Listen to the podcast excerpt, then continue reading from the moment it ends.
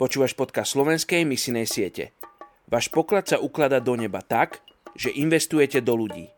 Rick Warren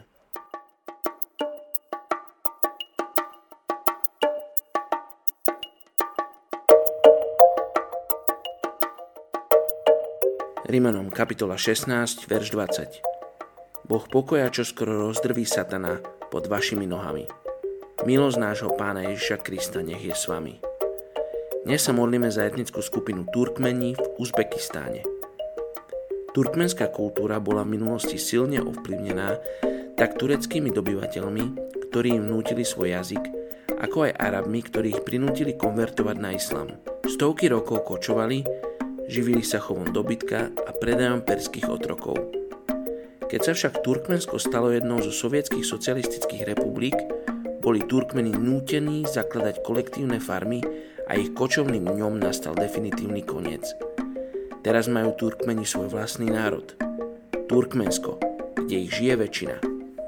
Veľká populácia žije aj v Iráne, kde tvoria asi tretinu obyvateľstva.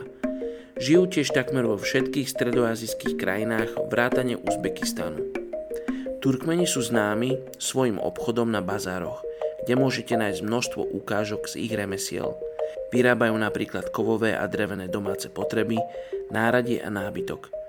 Mnohí si svoj príjem doplňajú aj výrobou komplikovane navrhnutých kobercov.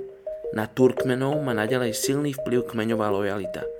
Kmeňovú lojalitu posilňuje aj skutočnosť, že Turkmeni sa ženia iba v rámci svojich kmeňov.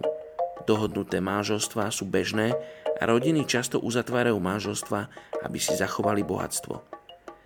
Dnes medzi Turkmenmi stále prevláda mystika a iné náboženské tradície, hoci Turkmeni v Uzbekistane sa označujú za moslimov, aj keby toto náboženstvo nepraktizovali. Medzi Turkmenmi nie sú takmer žiadni kresťanskí veriaci. Poďme sa spolu modliť za etnickú skupinu Turkmenov v Uzbekistane. Oče, ty poznáš tento národ, ktorý si stvoril, poznáš každého jedného človeka, muža, ženu, starca, starenku, ktorí sú tvojimi deťmi. Oče, ty ich miluješ a ty túžiš po vzťahu s nimi. Tak sa modlím, oče, aby si poslal robotníkov do žatvy medzi Turkmenov, aby oni mohli spoznať svojho Otca v nebesiach, aby mohli spoznať, že tu na tejto zemi majú prinášať Tebe slávu, že to je zmysel ich života. A modlím sa, aby jedného dňa mohli oslavovať Teba v nebesiach a chváliť ťa.